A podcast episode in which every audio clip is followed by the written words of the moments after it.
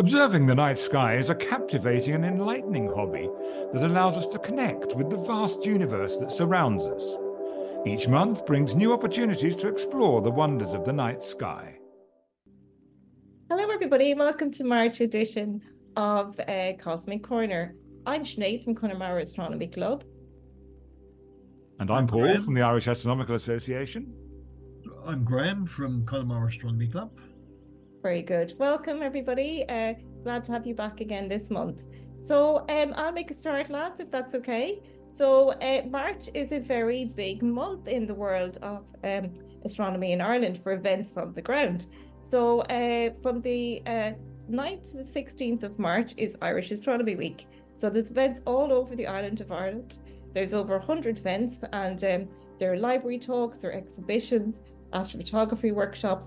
There's so much events going on. Um, so I definitely think you should check that out on, um, sorry, www.irishastronomyweek.ie. So um, I'll put that in the link as well. And another event that's going on that myself and Graham haven't been to this before, but we're going to go to this year.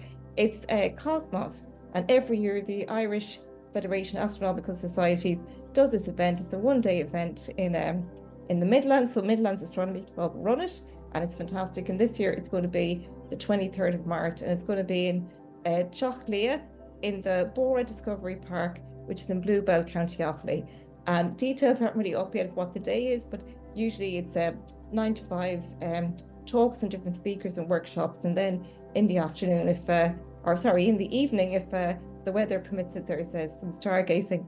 So if you check out www www.midlandastronomy.ie.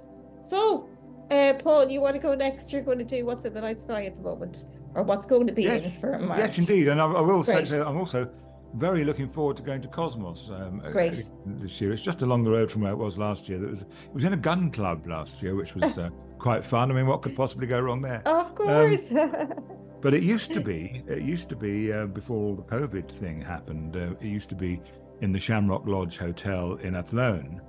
And yeah. I don't know how many people know this, but Athlone is actually my mother's hometown. So, oh.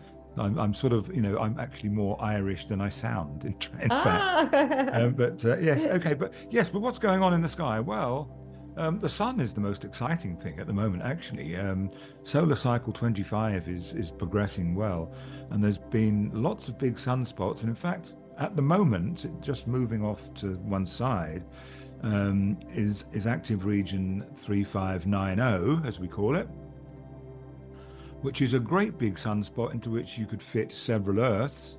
And mm-hmm. it's delivered um, a huge number of big flares, X flares, the, the highest category. Uh, there's been three of those in the last couple of days, but sadly, none of them has really been accompanied by a huge coronal mass ejection.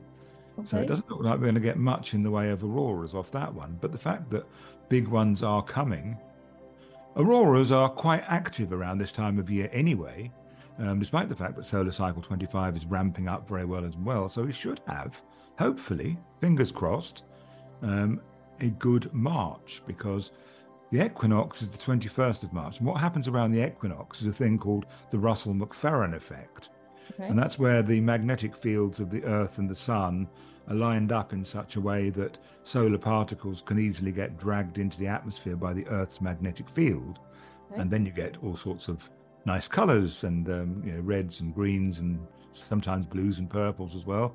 And actually quite visible from certainly my latitude. I mean, I'm at sort of 55 degrees north, but, um, but quite often they come further south and into, into, in, into Mayo. And I've even seen pictures from as far south as Dublin um, oh. of the aurora happening. So it's, uh, it's, it's a good time for it. Is there a website where people can? Is there like a aurora website where people can find out if it's going to happen? I mean, well, the, the first place you want to go really is spaceweather.com. Okay.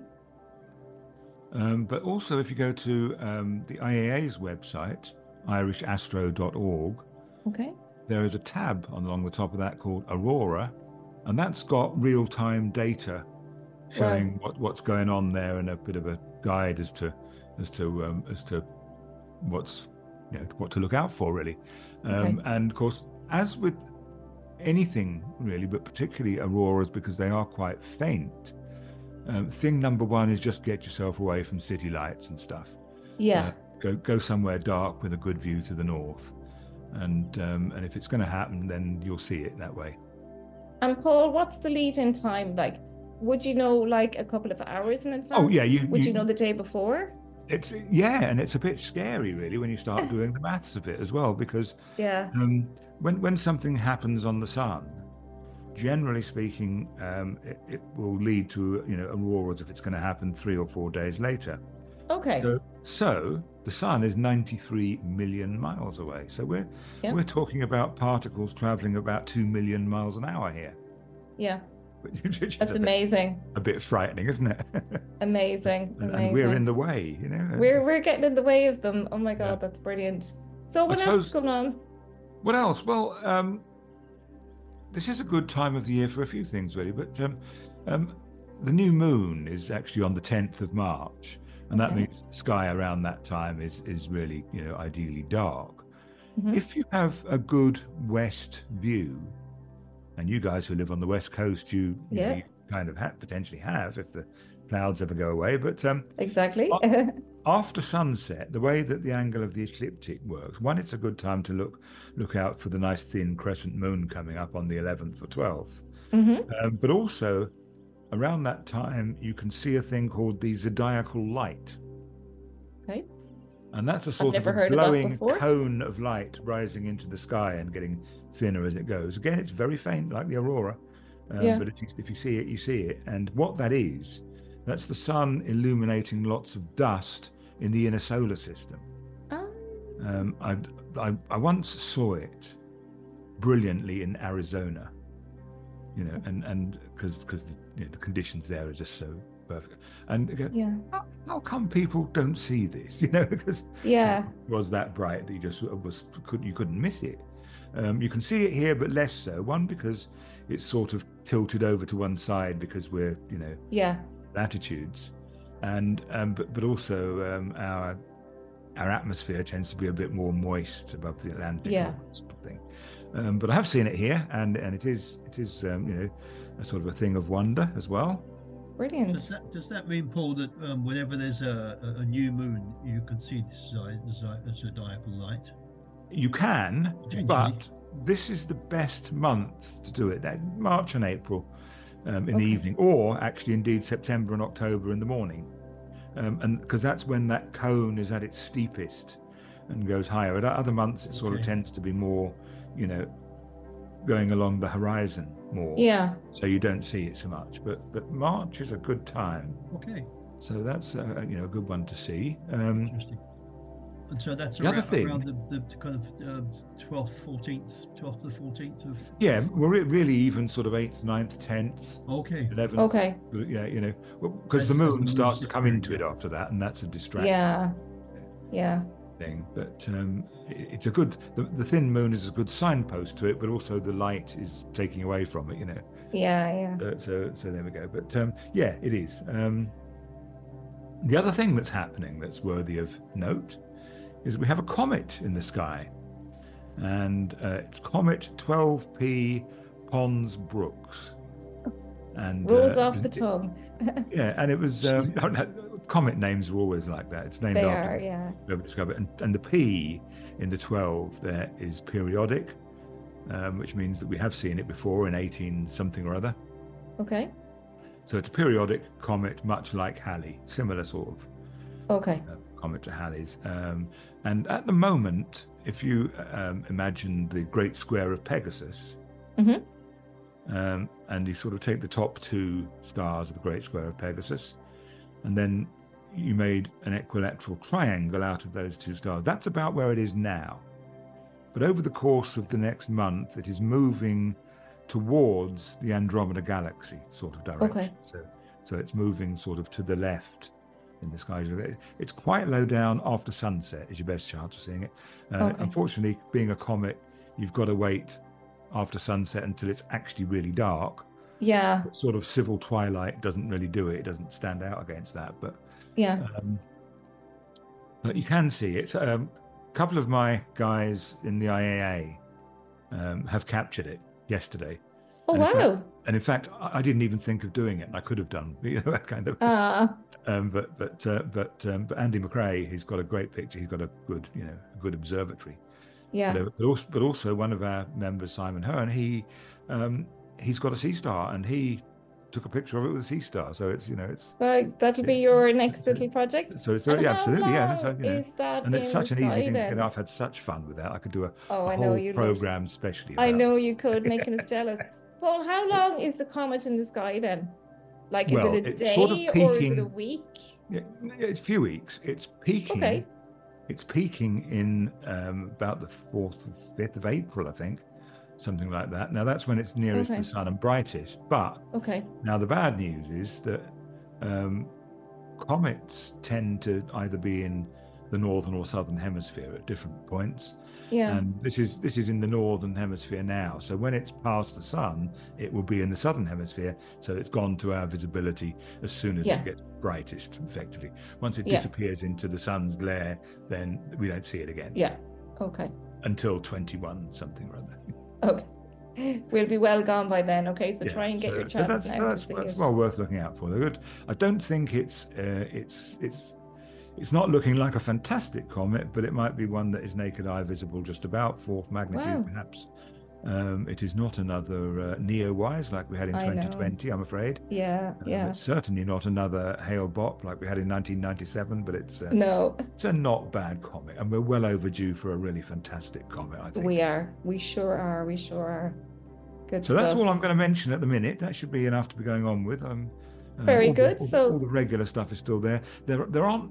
There's not much in the way of planets. This, in, in Oh, fact, really? in fact, yeah, no, because just just the way these things work, that um, Venus and Mars and Saturn are all the other side of the sun from us at the moment. Okay. So Jupiter's nice and bright still. Plenty of time to see Jupiter. Yeah. Um, Uranus is good. However, now this is one I should mention. You might, when you're looking for that thin crescent moon around the 11th of March, you may also get a spot of Mercury. Okay. Mercury, Mercury very low in the west. I mean, Mercury is bright, sometimes brighter than Sirius, the brightest star, mm-hmm. but it's always near the sun and in the twilight. So it's actually Yeah. it's estimated that only 1% of the population have ever seen Mercury. Even though Wow. it's bright. Even though it's bright, because it's. Wow. And, and, so and I must fire off my usual warning here. Do not even start looking for it while there's any bit of the sun still in the sky. yes. Yes. Because that's dangerous. I, I guess Mercury's not around for very long, Paul, because its its orbit is fairly. Yeah, it's all well. it's orbit is there. It'll, it'll it'll come back in the morning at some point. But actually, this is the best evening apparition of this year. Okay. So if you're going to see Mercury, um, then the sort of the 10th, 11th, 12th, 13th of March, good time to do so. Okay. So that's Okay, the well, I, sky. uh, yeah, I wanted to uh, talk about the the Japanese uh, expedition to the moon. Their um, their lander SLIM, the uh, the smart lander for investigating the moon, as the acronym gives, and that dropped down onto the moon's surface on January the nineteenth. Um, and it was only miraculously 55 uh, meters from its target, which, when you think about it, is, is quite incredible. But during the descent, uh, as well as that, it's, it's gone to the gone to the south pole, so it's kind of kind of done a, it, it's it's used the moon as a kind of a slingshot to to orbit around, and uh, yeah, 55 meters, which is pretty good. During the descent, it experienced a bit of a problem and landed at an awkward angle uh, in uh, in some uh, small crater. This meant that the solar panels were not correctly aligned, and apparently they are facing lunar west rather than upright, and this seriously degrades its ability to, excuse me, to receive uh, sunlight to power the lander.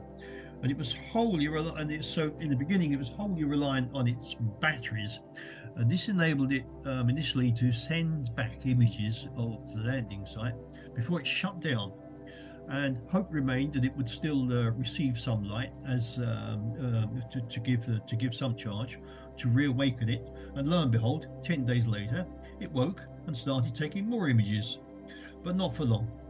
On the 31st of January, it went back to sleep again for another two weeks. Uh, And if you think about this now, the, the lunar, the lunar orb, the, rotation of the moon is it takes uh, 28 days, so you can understand that there's a, a two week gap where it's it's um, it, it's in the dark.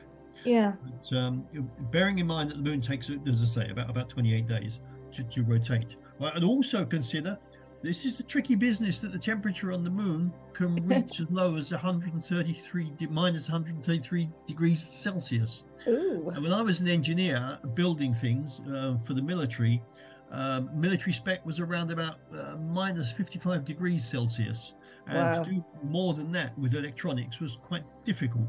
So this thing kind of has to go to sleep when um, when it's too hot and too cold. Too hot, probably around about um, uh, I'd say much more than than. Um, let me think about this now. Probably around about 60 degrees um, Celsius, and it goes to sleep the other way. It's too hot for it. So, Wow. but anyway, during the lunar, during the day, it can the temperature can get very high, and that was a problem because it's going to be stuck in the sun for some time. Yeah. But having said that, right, um, contact again was made on the 25th of February. A telemetry message was received, right? Uh, but the temperature was too high, so it um, shortly afterwards it, it kind of went back to it, it shut itself down, terminated. yeah. And JAXA, JAXA, the Japanese uh, um, um, um, group running this, are now preparing to conduct experiments with a spectroscope camera. And this is designed to ascertain the lunar surface composition. And space is tricky, and I guess they're looking for the water on there. So that's that's that's JAXA. We we wait for more news. We wait for no news. That's brilliant. Wow. And you were both saying earlier something about the stability of the structure. Well, yes. Um, there seems to be a tendency now to build these landers quite tall, and it is a good idea in the sense that you get more into a certain diameter of rocket. Yeah. Uh, and in this case, they've stacked the fuel tanks on top of each other, which has made it taller. Um, but the trouble with that is um, that when it comes to landing, it makes it a bit easier for things to fall over. yeah. and that's what's gone wrong here. Um, if, if you look back to even before the lunar module that that you know the Apollo crews took to the moon, um, they sent a thing to to establish the possibility of landing called the Surveyor craft, and the Surveyor had three feet and a center of gravity hardly above you know the bottom of it, um, and there's no chance of that falling over. But they seem to have you know in in the quest for taking more stuff, they've built upwards, and these accidents will happen probably. Do, you ever watch uh, Robot Wars at all? No, I know, not not not not. Oh, I favourite, yeah. love Robot Wars. Rebels. Oh but the great God, thing about it. the great thing about Robot Wars is, is they've got the self-righting technology going on. So Yeah. we, we really need that for the moon landers. We Well, need a few that- of those yeah. lads to get out there and start doing the moon lander. I Yeah. absolutely love Robot Wars. Oh, I That's love fantastic. it.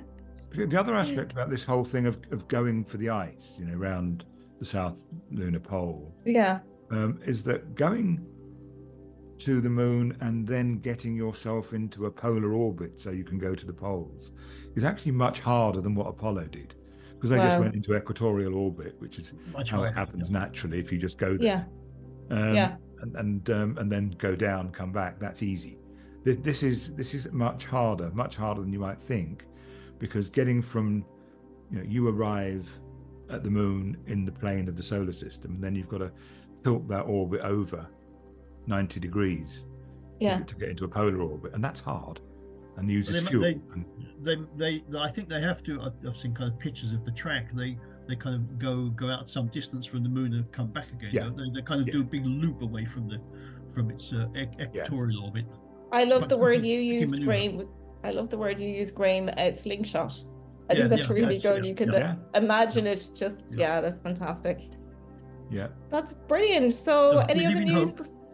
Bef- We do live in hope. Well, hopefully, it'll update us now on the next program, and hopefully, uh, it'll come awake again, and um, we'll know more. So, anything else, Graham? Do you have anything else to talk about? Was it just the No, lander? no, not not for now. No. That was that was my uh, that was my Well- contribution this month. Thank you. Really enjoyed that. That was brilliant because I kind of missed it this week. I'd been so busy, so I'd kind of seen updates, but I didn't really read it properly. So thank you so much for the update. So um, that's great. So thank you so much for me, Sinead. and from me, Paul. And thank you for me, Graham. Thank you for listening to Cosmic Corner, the monthly What's in the Night Sky podcast This podcast was produced, written, and presented by Paul Evans, Graham Sales, and Sinead Mannion.